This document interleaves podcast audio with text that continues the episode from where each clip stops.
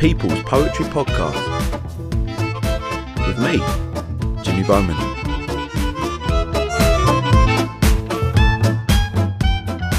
Welcome, welcome to episode four of series five of People's Poetry Podcast. This is the poetry podcast that follows me, Jimmy Bowman, an aspiring poet and teacher alike, as I travel the U K talking to established poets as well as poets who have just taken their first steps into the world of poetry, as I try to find out why it is we have just such a love affair with poetry in this country. This is a podcast aimed not just at those who already like poetry, but those who've never really considered it before. I want to show you that there's something in the world of poetry written for you. This episode of the podcast was back on the road, this time to sunny Watford, and we sat down and chatted to the absolute legend that is Fern Angel Beattie. We spoke about setting up Write Bloody U K, a brand new poetry publisher, and of course Fern's brand new collection, The Art of Shutting Up, out on Broken Sleep Books. Really enjoyed chatting to Fern about her new collection. Lots of really good advice on writing and editing poetry as well. So after a bit of, I don't know what we call it, moving about, we found the found the perfect spot uh, in Watford. Uh, I'm joined by Fern Angel Beattie. Thank you for sitting and chatting to me. You're welcome. Thank you for having me. So we're going to talk about your new collection, which is your third one. Yeah. Yeah. Uh, called The Art of Shutting Up, which is out on Broken Sleep Books. Um, I really enjoyed it. Thank, Thank you. Thank you for getting in touch and uh, making me aware of it. But before we get into that, I thought we'd start where we always do, um, about sort of your poetic journey, as it were.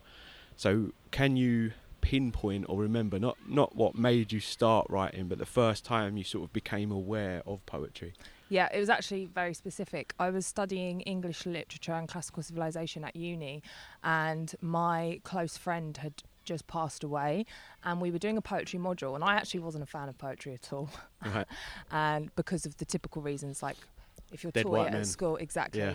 Um, and one of the tasks they gave us to go and write away, uh, go away and write about was anim- like poetry about animal, an animal. And I was like, I really don't want to write a poem about an animal. I'm not feeling it. I was going through a bereavement. So I went home, locked myself away in my student accommodation, and then I was like, I want to write about my friend who passed away. Her name was Nadine. And so I just wrote out everything that I loved about her, and I found it so therapeutic. And then at the end, I like put it all together, but it was, I did it really at, in a perfectionist way. It took me like all evening. Right. And I loved the finished product so much that I kept going with it. And then at the end of that, I realised I had enough for a collection and I enjoyed it. So I published that. And then from then on, I used that to deal with kind of every bad thing that was going on through my life. I wrote about it. There's a lot of people that uh, I sit down and chat to, talk about um, the importance of poetry as a coping mechanism. What What is it you think about poetry in particular? Because obviously, I mean, you could write a short story, I guess, but everyone seems to, to use poetry to not cure, but definitely help with sort of mental health and things like that. Mm-hmm. I think I'm a romantic person, so I'm I'm all about like the visuals and the aesthetics, and I've often been told by people that I describe things in a really specific way that's a bit weird, and I think you have more room to play with it in the medium of poetry. You don't have to like write anything specific or structured. Also, it doesn't require a lot of concentration. If you're going through a bad patch, you can kind of just let the ideas come to you, and they're more as a th- they they come out onto the page more as like a thought process rather than something structured. So I think you've uh, normally I ask the next question I'd ask is what was your transition into writing, but it sounds sounds like you've answered that. So grief in your case. Yeah, it was grief. Yeah. yeah. The Art of Shutting Up. So it's your third collection. yeah. Um, I am playing catch up, as I said to you uh, before this. So I, I read Pendulum, which I really enjoyed. Thank um, you. When One Door Closes is one that off the top of my head in that collection that I really enjoyed. Uh, and then I think I heard you. I think it was Soho Radio, and I was doing a bit of digging on the internet. Oh yeah. Yeah. So uh, and I heard you read uh, Hindsight is a Wonderful Thing. So yes. That's, that's what made me buy it in the end. Um, I'm obsessed with Hindsight because I've got a sort of love-hate relationship with it, or n- nostalgia. Yeah. And I think um, I think it might have been in that interview you said, uh, you know, you, no, not in the interview, in the preface of your new book, yep. you, uh, you talk about um, the past and how you have to have sort of one foot in the past. Yeah. Are you good with that? Because sometimes I like I, I, I don't want to use the word wallow, but I almost think about the past so much that it bogs me down a bit sometimes. It's kind of like a double-edged sword a bit. I'm exactly the same. Yeah. I've always struggled with mindfulness. I think I'm good at it now, finally, but it took me a long time. So throughout my whole childhood, I was constantly romanticising things that had happened. I think that might be another reason I'm into poetry. Mm. I've always, I always had like rose tints on, and I was always glamorising the past. So yes, I think I am good at that to a fault. Like, I'm not really good at being in the present. Well, I wasn't up yeah. until, I'd say, about the past five years. So in terms of the the hindsight thing, um, it, it, I was almost in the preface using it as an excuse. Like, th- I have to be like that, really, because I'm a writer, and you can't really, you can't be present and only think about the future, because if you're writing specifically poems or uh, non-fiction or anything autobiographical, you always need to be kind of looking back to check what's in front of you. Yeah, I think that's what a lot, a lot of good poetry does, make sense out of unusual things, or uh, I don't know, gives life to an emotion, but something you felt already, doesn't mm-hmm. it? Yeah. So The Art of Shutting Up, I think, is a great title. Thank you. Um, for anyone who's not aware of it, could you sort of briefly explain what this collection explores? Yes. So the collection came about not intentionally. Again, I was writing after types of heartbreak, so whether they were romantic or, actually, to be honest, a lot of them, most of them were romantic in this book. So I realised that there was a theme among them, and I was always writing when I was not happy, um, and that was because if I was happy in a relationship, I wouldn't need to write, I'd be too busy living. And then the, when I was writing, I kind of made me assess the those relationships that I were in, and they weren't very healthy, they were kind of toxic through my own fault. Like, I went through a phase of like going after unattainable women, either like straight or involved. I'm not proud of it. I'm well past it now. Um, and I realised the reason that I was writing was because, due to the nature of our relationship, I couldn't say a lot of these things. So yeah. I'd learnt the art of shutting up, and instead I'd created like a book out of it. So it was saying all the things that I couldn't say to these people. Nice. So like a, almost like a Pandora's box for words. yeah. Sort of. yeah. Yeah. Cool. The the preface was one of the best bits. It's not often you say that uh, about oh, thank a, a book. You. I, I enjoyed reading it, but I was going to talk to you because you said it's almost like you create this dream world. I think you, you call it thirty-five millimeter world. Yeah. Um, um, but you can't write when you're unhappy, as you just mentioned. That's uh, I, I can't. Know. I don't write when I'm happy. Well, sorry, when you're happy. Yeah. yeah. That's um. I don't know. I don't know. I, was, I thought about my own writing. I thought, can I write when I'm happy? And I think you might be right. I think you might be onto something there. Yeah. So obviously there's a fine line. I mean, if you're so unhappy that you know, I've been in like some dark places where I can't do anything. Yeah. But I think it's a way of kind of making sense of my uh, more negative emotions. When I'm happy, I'm just too busy focused on life. Like, I don't want to sit and, because writing's very solitary, and I'm quite an introvert. People always find it hard to believe, but I, I love spending time on my my own and like locking myself away and writing. But if you've got a good life or you're going through a particularly good time, you just want to be out there living. So yeah, I noticed that I was either loving in mm. a healthy way or writing about loving.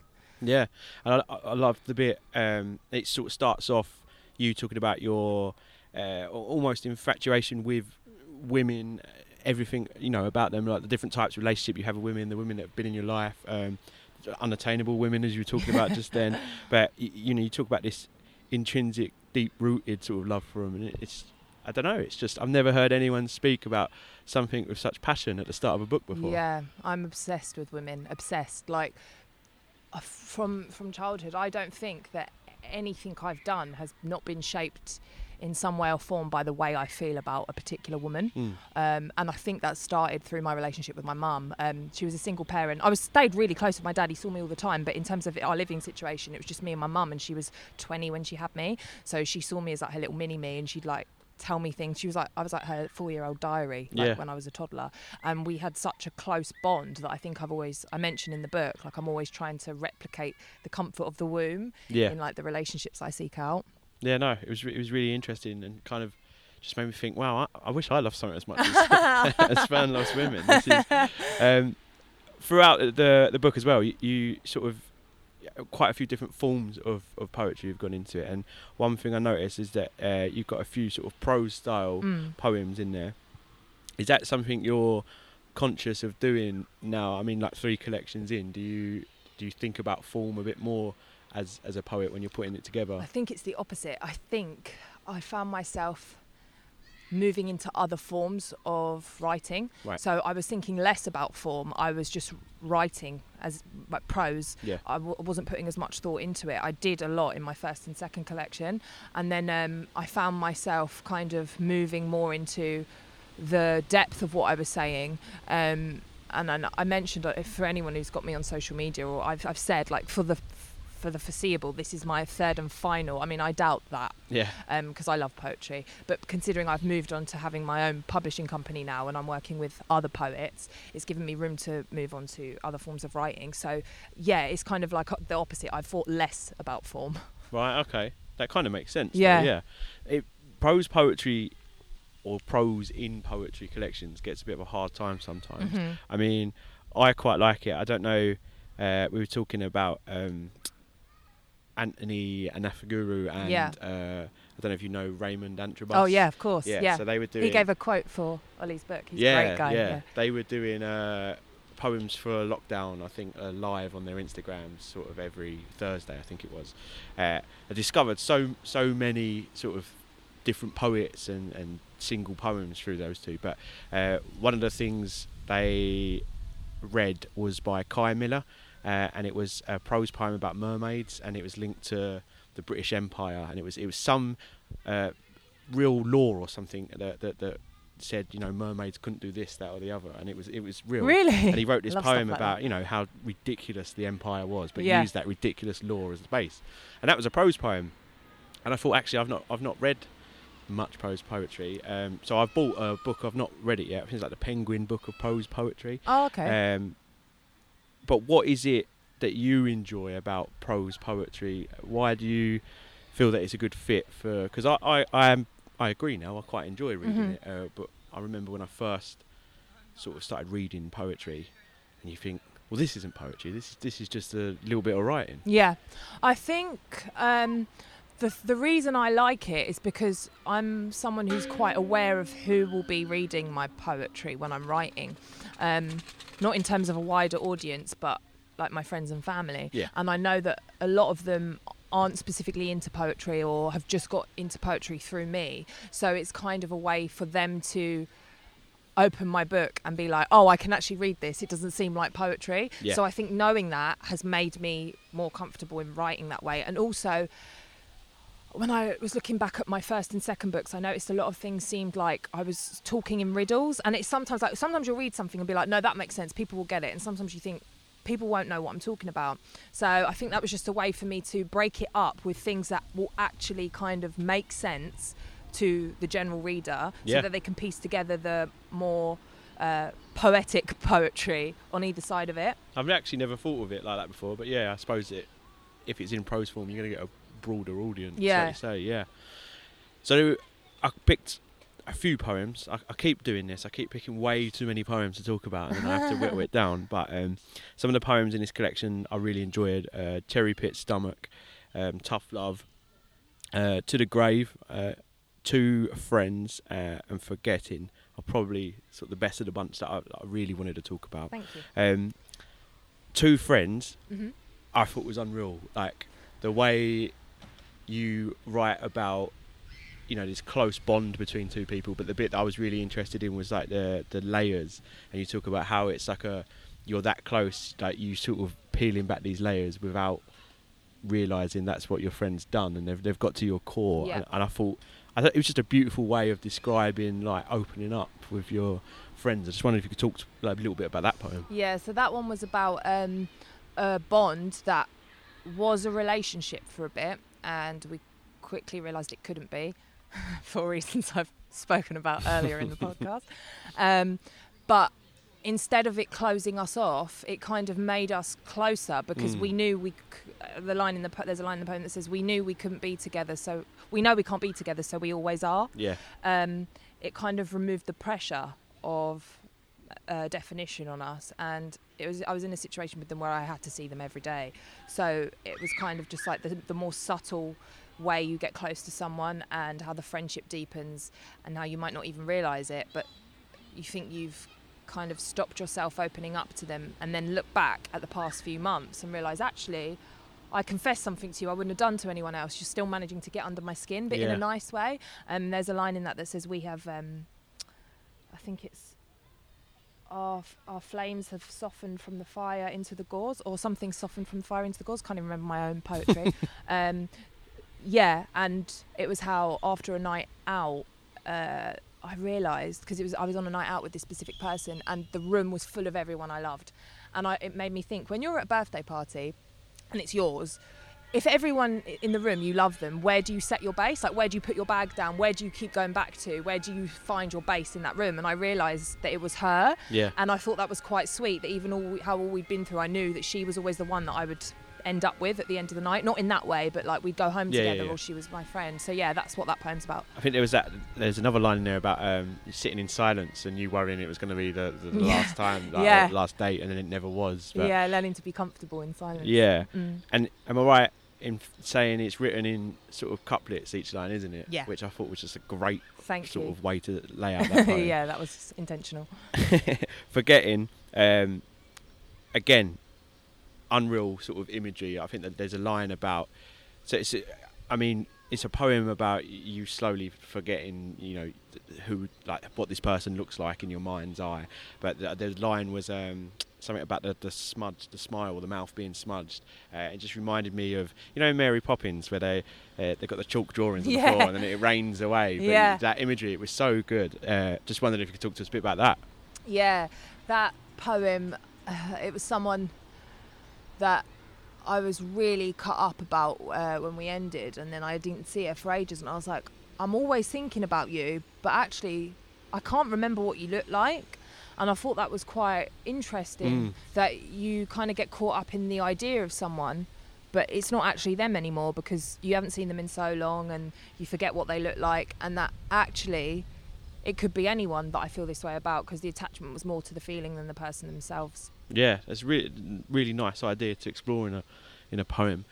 I often think this with dreams. I don't know if this is true, but someone said to me, the faces you see in dreams. I knew you were going to say this. Yeah. Yeah, are people you've actually seen. But then sometimes I see people I don't recognise. So but apparently, you must have it's done. if you, you walk, you'll walk past them on the street and not even notice them, and they lodge in your brain. But I don't know. How, I don't know if that's true. Yeah. See, I've had that. But when I read this poem about forgetting what someone you you were close to or you knew looked like, I was like, that does happen. Yeah. So how is it my brain will can remember, I don't know, Joe Bloggs down the street, but yeah, yeah it's an odd one. It's yeah. an odd one. Um, to the grave, short but sweet. I felt like it was a bit of a mic drop poem, um, sort of, you know, having the last laugh almost, isn't yeah, it? Yeah, yeah. This one is like, this one isn't autobiographical. It's it's um, an amalgamation of a lot of different experiences I've had um, put put together.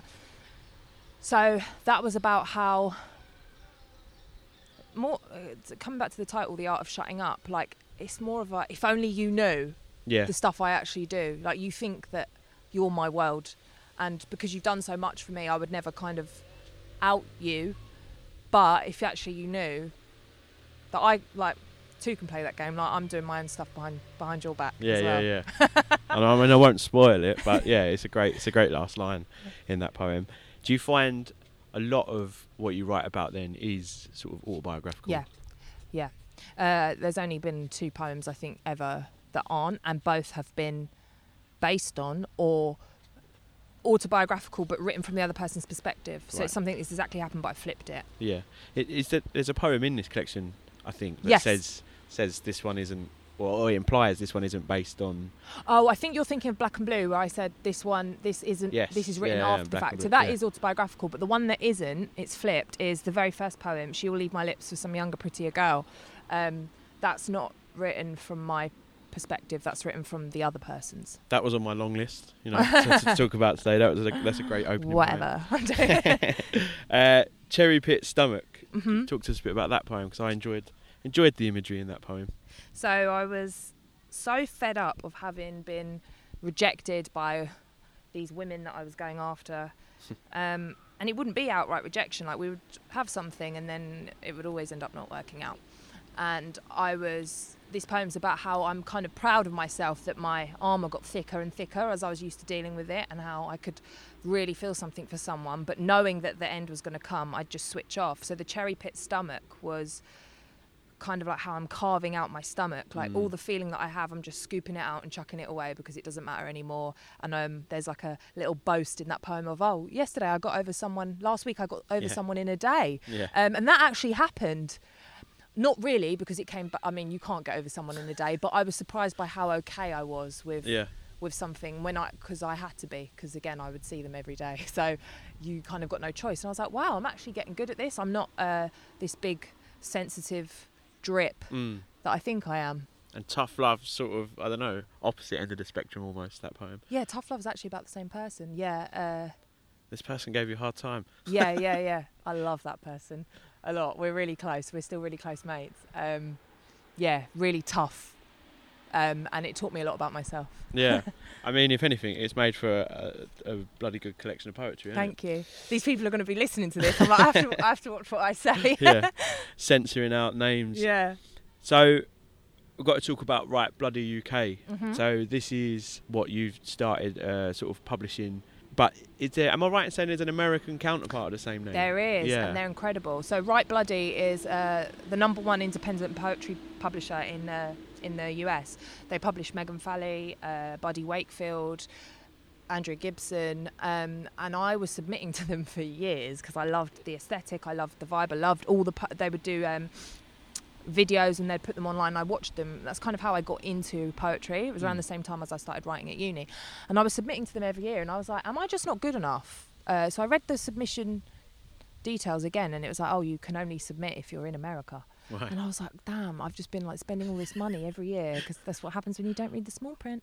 um, and then about five or six years later, so this was about last year, I saw a post um, and Derek Brown, the founder of Write Bloody, he put, oh, we're opening an arm in Canada.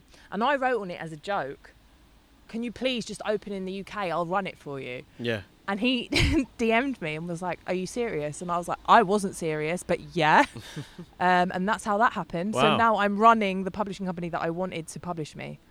So it was a dream come true. That yeah, that is mad. All, mm-hmm. all off of uh, shoot your shot, guys. Yeah, all off of a, a D M or yeah. comment.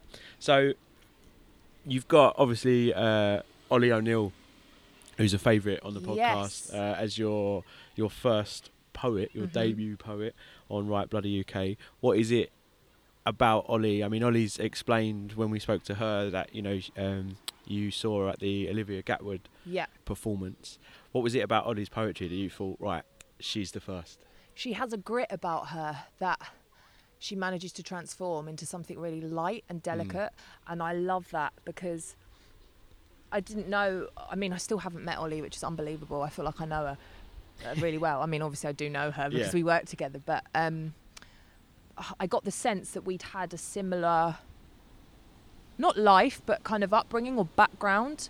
And I got the idea that no matter what she'd been through in her life, she seemed to also have a way of wearing rose tints and romanticising things. And I loved the balance of light, and I wouldn't say dark. I wouldn't actually say there's a lot of darkness in her poems, but grit.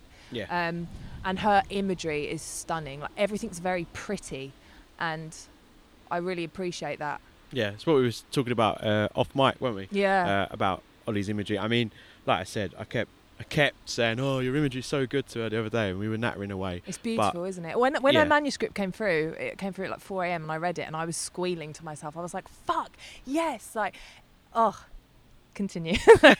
No, I get the same thing when I read it, but I said to said to her, sometimes you'd read some uh, poetry and you go, what is the point? I'm not even going to bother trying to try and I know, I know. Or now. You just think, wow, like, yeah, I'm putting down my pen forever. Yeah, uh, amazing, amazing first poet to have.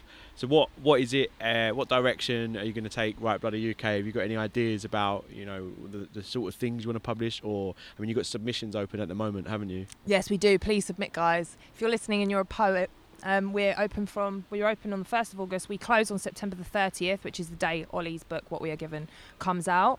Um, you only need five poems for the first round. Mm-hmm. And then on the second round, we'll ask you to do a short uh, video of your poem. Um, and then you need to provide twenty more, and within a few months we'll work together on a manuscript.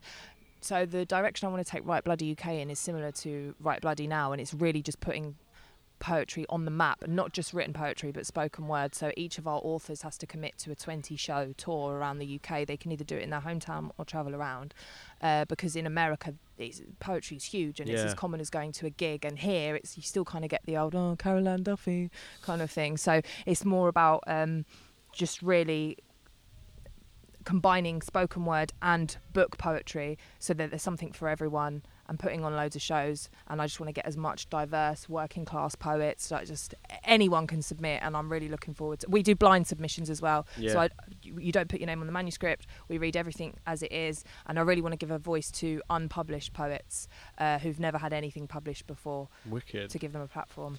It's exciting because it's not often you hear sort of poetry publishers say, I mean you, you do you get some publishers go, yeah, we we want to, you know, get unsigned poet, blah, yeah. blah, but the chances are very, very small. So having a, a fresh sort of publisher, I guess that is an exciting opportunity for a lot of poets. Yeah, I think the reason I'm excited about it is because, um, or the reason that I feel more that way is because it's very new to me. I didn't expect to be given this. Like yeah. I said, I said it as a joke. So it's like, why the hell not? Throw it open to to anyone. I'm not having these strict rules. Um, there's no particular person I want to trail after.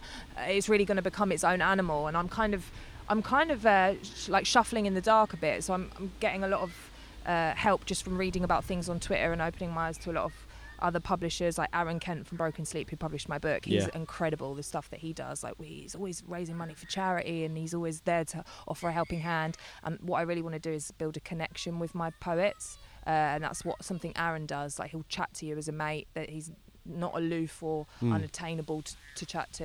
And that's kind of what I want to. I mean, from an outside perspective, I, I really rate Broken Sleep Books. I think they, they come They're across brilliant, well. Aren't they? What yeah. they put out is, is diverse and um, really for the people. Yeah, yeah. And, and they've got. I like on their website um, on the submissions bit. It, it it says, you know, we don't want racists, we don't want misogynists, just, just no dickheads. Yeah, in general, yeah, really. No dickheads. Um, so yeah, yeah, I, I I've got a lot of time for them. Interesting what you're saying about uh, you want to. Write Bloody U K to have like quite a big sort of presence uh, on stages as well as uh, on pages. Talking to that's a poem there. Yeah, talking to uh, loads of different poets, the same sort of I don't know if you call them arguments or debates sort of come up, but page poetry, stage poetry, isn't it just poetry? Where do you stand on that? I think it's completely different. You do. And think I think different. That's actually because I don't feel particularly confident in stage poetry if I haven't done it for a while. Mm-hmm. And uh, there's that whole thing about poetry voice, which some people find unbearable, especially if they're not into poet poetry. Like they'll find it more easy to read on a book if they go to a gig and they hear a poet talking in poetry voice, which right. I think is more prevalent in America. Do you know what I'm talking about? Sort the cadence. Of. Yeah, yeah, yeah. yeah. Uh, like everything's kind of over dramatic. Mm-hmm. And I think I really had. I was doing that a lot at my shows. It was my girlfriend who pointed it out to me, and she was like, can't you just talk like you? It's actually more effective. Um, so I think the difference can be how you perform. For example, like the reason we want our poets to be able to do both is because it's one thing being able to read your words down, but to reach a wider audience, some people aren't book people. They need to be like hit by your words yeah. on impact. So I think it's quite a, it's, it's a different skill actually, I'd say. Do you get out much on like sort of open mic nights? I haven't or? for a while. I, last year I did quite a few, um, and like the more you do, the better you become at it. But yeah. I'd probably be a bit rusty again now. I Book me. I haven't done an open mic for a long time, but yeah. I suppose the only person I think I sound like is like a really shit Mike Skinner from The Streets. Oh no, that's a good thing. How yeah, but how popular was he? Yeah, no, I guess so. But yeah, because I've never had. I, I know what you mean. The sort of poetry, but it's almost like. Slam, you get a lot of that poetry yeah. voice, don't you? And I've never been able to do that really. But that's good. Yeah. You don't want to do that. Right. Just Mike Skinner is much better. Right. Stick with the Cockney twat voice yeah. then. Nice. Um, so I'm yeah. It sounds really exciting. Write Bloody U K submissions via is it your website. Yep. write bloody u k dot co dot u k forward slash submissions. So get those submissions in because that sounds like a banging opportunity. I might have to do it myself. Please um, do. Self-publishing is something I was going to talk to you about because you're uh, a dab hand at both. You've, you've had three collections, um, two of them through publishers, one of them self-published. Yeah. yeah. So I've never actually asked this on the podcast before, so it'd be interesting to obviously ask you your opinion on it. But there's there's always a lot of debate around self-publishing, whether that you should just hold out for a publisher or whether you should just take the plunge. If you were to give advice to, you know, anyone sitting listening to this who have been considering it, what what would you say are the biggest sort of pros and cons with, with self-publishing? I would say hold on to it as long as you can and try and get it published. Yeah. Um, the reason I didn't was because I was quite new to poetry. I didn't really know much about the presses out there. My first collection was published with Lapwing in Belfast, um, which I was really happy with, and they had a set um, cover design which was white and black, and then you just get a little image in the middle, and loved that. But for the second book I had a very specific idea of what I wanted the front cover to be, because I felt like it was a visual representation of the yeah. poems inside it. And this became such a big idea, and I knew it was quite rare to get a publisher who could, so it was really it was really kind of a vanity thing, I think, or an aesthetic thing. uh, I knew I wouldn't be able to get a publisher to publish it with the exact cover that I wanted, so I was just like, fuck it. Can I swear on this? Yeah. Um, fuck Too late, it. We both have. Oh, have we? But yes, you can, of course. So I sketched something out and I got the artist I wanted, and then I was like, I'll just spend the money. But obviously, for, for obvious reasons, it doesn't get the, unless you're amazing at marketing and self-promo and you've got a platform, I wouldn't recommend it. But it got the audience I wanted, because at that time I didn't really have high hopes. And then yeah. I think from a few years later, I was like, no, actually, I'm I want to get actual book deals now. That, that I mean, sounds like an obvious thing to say, but that's always what I've thought. It must... must be the hardest bit about it must be, you know, the, the marketing, because it, it's all yourself, isn't it? Yeah. Yeah, and you lose money. Like, I had to pay to do everything on that. Right. It's a bit like me trying to market this, I guess. um, yeah, okay, so hold on to, that's your top tip for self-publishing, hold on to it as long as you... If it's a passion project and you know you've got to get those words out, you can always self-publish if you haven't get, got chosen. Like, if you're on your deathbed and you're like, these words need to get they must be released read, into yeah, the world. Then self-publish. Yeah. But try and hard out. Have faith. So let's talk about writing poetry. I love talking about writing poetry because, I don't know, some people, especially if they're not into poetry, think, how hard can it be? It's little paragraphs on a page. Mm-hmm. But the the writing process from poet to poet is so different. Okay. So let's talk about how... how you write poetry. So when you, in terms of generating ideas, you've already said that it's sort of based on things that have happened in your life. So do you sit down, what would be the first thing you did if you've got this idea for a poem? Do you put it all on a page, or do you actually try and write the poem straight away? How do you approach an idea? So all of my ideas come from feeling. So a lot of people say, oh, it's what I see or what I hear. Mine all come from a feeling, and I try and describe that feeling of how I felt. So if I'm in a situation at the time, I'll be making iPhone notes, like, like writing down lines on my iPhone notes. Mm-hmm. Um, because I write about people a lot, there'll be like a separate thing for each person, a separate note open on um, my phone. And whenever I have a feeling associated with that person, the line will go in their section.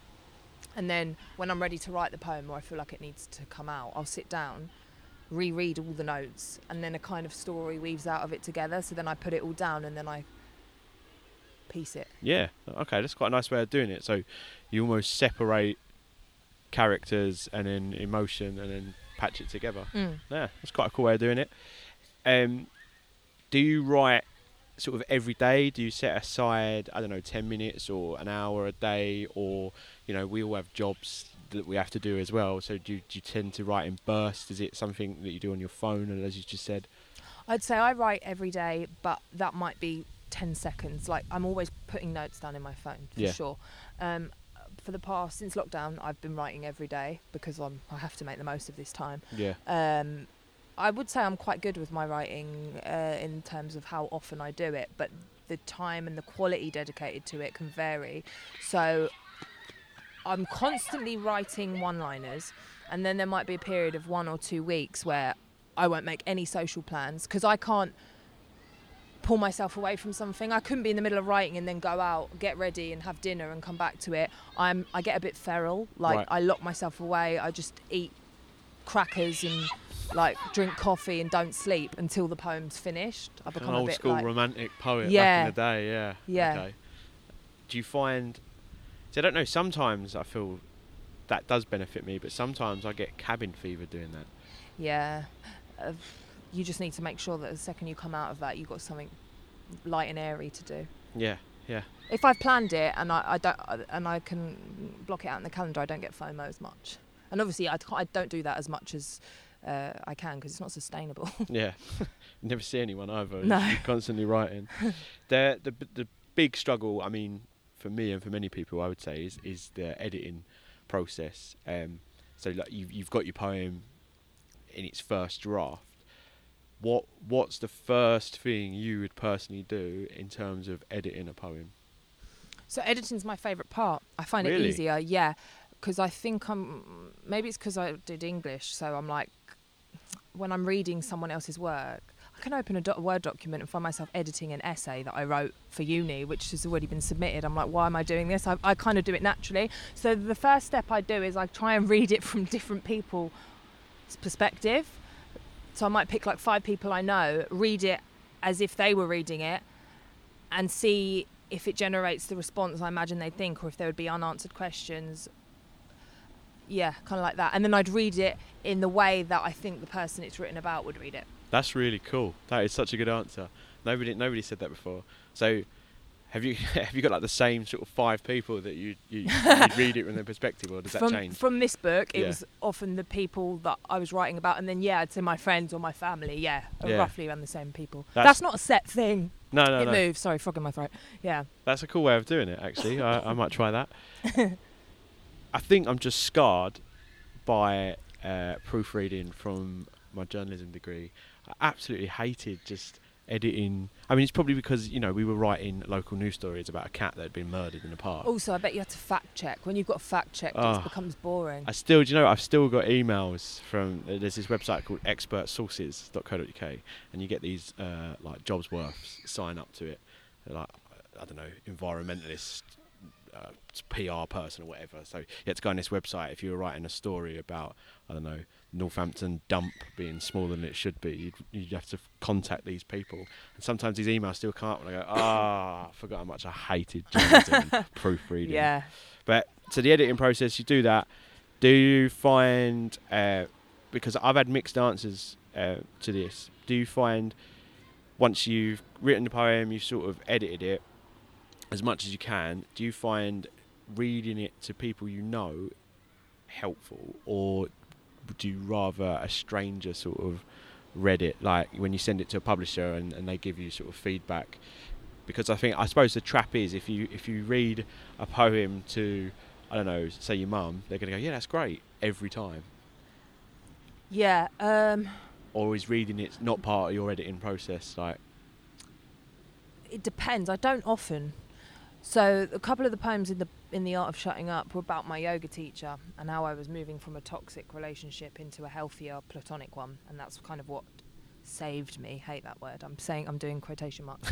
And I read those out to my yoga friends because they knew her and they got it, and I noticed the way they were reading it was different, which gave me a lot of insight into how to edit it. But for the most part, no one reads it until it's out on the page and published, except for maybe my friend Megha, who loves to read my work, and then yeah, her, I think her opinion's important to me. But other than that, no, because I, I don't want it to be judged before it's out there. That's a fair answer, yeah. Get, in terms of getting published, what would be sort of your top do's and don'ts for those that are sitting on work and trying to get it somewhere? Research where you're publishing. Mm-hmm. Buy a book of theirs, or if you can't afford to buy a book, then just have a kind of look around on their social to see what you're submitting to. That's a big one, because you don't, a lot of times you have to make a donation or pay, and you don't want to be spending your own money to submit to a place that won't accept you due to different work. Yeah. Um, don't be put off. I mean, if you logged on to my Submittable, I think there's like there's twenty rejections per acceptance. Um, you just have to keep going, which I think is easier if you actually love what you do. Yeah. Uh, I would say do look around. Twitter and Instagram, no, Twitter mainly. There are so many publishing companies and presses popping up, magazines. If you keep going, just and keep submitting, your work will be picked up somewhere. Read poems that you love. Make a little. Oh, I read this on Twitter the other day. Make read. Make a little collage or scrapbook of all the poems you love. Whenever you feel like you're getting uh, fed up or stagnating in your writing process, read them. Find the things that make you feel alive again in your own writing, and eventually your writing will kind of go that way and be more likely to pick to be picked up. I sound so all over the place answering that question. No, it's good. top tip. Just keep going. I can hear your train of thought. It's nice. I've rephrased this question for this series. It used to be, how do you know when a poem's finished? But I'm rephrasing it to, for for yourself, how do you know when it is time to leave the poem alone? When you've sat on it for a couple of weeks minimum, and you read it, and you feel like that feeling that you felt when you wrote it has evaporated and has been explored and released. That's a nice answer. Evaporated. The feeling evaporated. Cool. So I end on the same question all the time. It's sort of the reason I started the podcast. It baffled me in a good way that uh, millennials and, and younger people were were turning to poetry in, in twenty nineteen, twenty eighteen, twenty twenty. The sort of poetry sales went up. So the question is a broad one. In your opinion, why do you think it is that still in this day and age people are turning to poetry? Because there's less structure in everything else in life. There are more non-binary in every area, like political, cultural, gender, sexuality, and it's the more fluid form of expressing yourself. There aren't really many rules. So I think maybe the younger generation are finding comfort in that. Yeah, okay. It's kind of the closest you get to, I guess, true freedom of speech in a yeah. way. Yeah. Nice. So, the bit most poets hate doing, but links, where can people find you? Obviously, the Write Bloody stuff as well. Um, that's I think you've already said that. You say it's write bloody U K dot co dot U K. Yeah. So, my Twitter is at Fern, F E R N, Beattie, B E A T T I E. My Instagram's at Fern Angel Beattie. And Write Bloody, Twitter and Instagram is Write Bloody U K. And the website is write bloody U K dot co dot U K. So many U Ks in that. uh, so The Art of Shutting Up on Broken Sleep Books. Definitely go and get yourself a copy. I really enjoyed it. I think it's beautifully cathartic. It's considered and, and refreshingly pure, I would say. There's there's my uh, take on it. But yeah, thank you for sitting and chatting to me, Fern. Thank you very much. And pre-order Ollie's book out September yes, the thirtieth. Yes, yes. What We Are Given. What We Are Given. Do it. Thank you. Thank you. This episode's poetry recital comes from Fern and is a bit of a special one. I enjoyed hearing this one being recorded. Fern kindly recites her poem Quest for the Right Shade of Blue, taken from her new collection, The Art of Shutting Up. Quest for the Right Shade of Blue. To me you are blue, not the mood, but the hue. Have kindled a colour known for its chill, distilled a word so often stained in sadness with fresh meaning. I can't be sure if it's the clothes you wear or your aura that first decided this for me. Only that since meeting you, I suddenly recall blue's subtle ghost in so many of my favourite things. The pale milk and petals of the heroine's bath in a T V film that moved me as a teenager. Clementine's hair, Electric Light Orchestra's best song. Viagra-flavoured ice cream with my ex in Rome. More recently, decadent sponge of Queen Anne's cake in The Favourite. The way an older woman's veins wrap around her forearms like thick rope.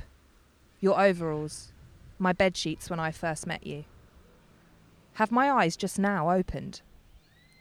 Both voted most loved, yet never ostentatious. I've been trying to find the right shade to encapsulate you, but fall short. No chart is consistent. Pantone too broad, Crayola too limited, and the rest too exhaustive to list. Like sky, a shade I almost settled on, I guess you're an expanse that can't be boxed by Dulux. Still, I've employed helpers. Turned into Veruca Salt's father about this. Have got friends who know you helping me decide exactly which blue you are. Have them plunging wrist deep into all manner of lazuli cavities, searching for the sapphire ticket with your name on. I hosted a dinner party, whale heart as the main to gorge on, midnight-flavoured jelly flecked with stars for dessert. I found the guests covered in zebra finch feathers. Have you seen their forget-me-not wings? An avian pillow fight by the time taxis arrived. Even then I was not satisfied. Steve from work phoned me at my desk last week and asked hurriedly, "Are you busy? Run outside a moment and look up. I found the colour of your friend." This is what I mean when I call it Quest, that even our security guard knows. And he has come closest yet. Dusk. Give the man a pay rise. I have spent night Googling swatches until blue in the face, and that is when I realised the more I check, the more there are to check. And anyway, perhaps the only ones worth searching are your denim eyes, how they move along the spectrum depending how you feel that day. A pair of mood ring irises. For when we found each other, I was depressed. Dragged myself from my spring bed in search of a mentor to sign the paper promising me a new future. It didn't have to be you, but you were there. You signed it. It's like I've been blue for so long I manifested its personification that day, a diamond I did not expect. And you taught me, among other things, that I did not have to be happy to love. Instead, you met me where I was, showing the beauty in every colour, assuring me just by existing that I did not have to rush the rainbow climb but could be guided through it from the shades of its bottom rungs with presence and enjoy the view of attire, sky and sea. You are, as above, so below. So be it dusk, indigo, periwinkle. All I know is when I think of blue, I don't think of cold anymore. Big thank you to Fern for taking out the time. It was lovely to meet you. It was lovely to chat. Make sure you get those submissions in to Write Bloody U K, and do make sure you go to Broken Sleep Books and grab yourself a copy of The Art of Shutting Up. It comes in paperback or hardback. That is a sign of a classy collection. But as I said, The Art of Shutting Up, beautifully cathartic, very considered and refreshingly pure. Make sure you have a read. A massive thank you as always to you at home for listening. If you've enjoyed the show, please do share it with a friend. You can find us on Instagram at People's Poetry Podcast, over on Twitter at people underscore poetry. You can find us on Facebook, People's Poetry Podcast. I'm on Twitter, jbo, that's jbo pens poems. And you can email us if you want to get involved with the show, if you're a poet yourself and you'd like to sit down and chat, or if social media just don't cut the mustard and you want to get in touch, it's people's poetry podcast at hotmail dot com.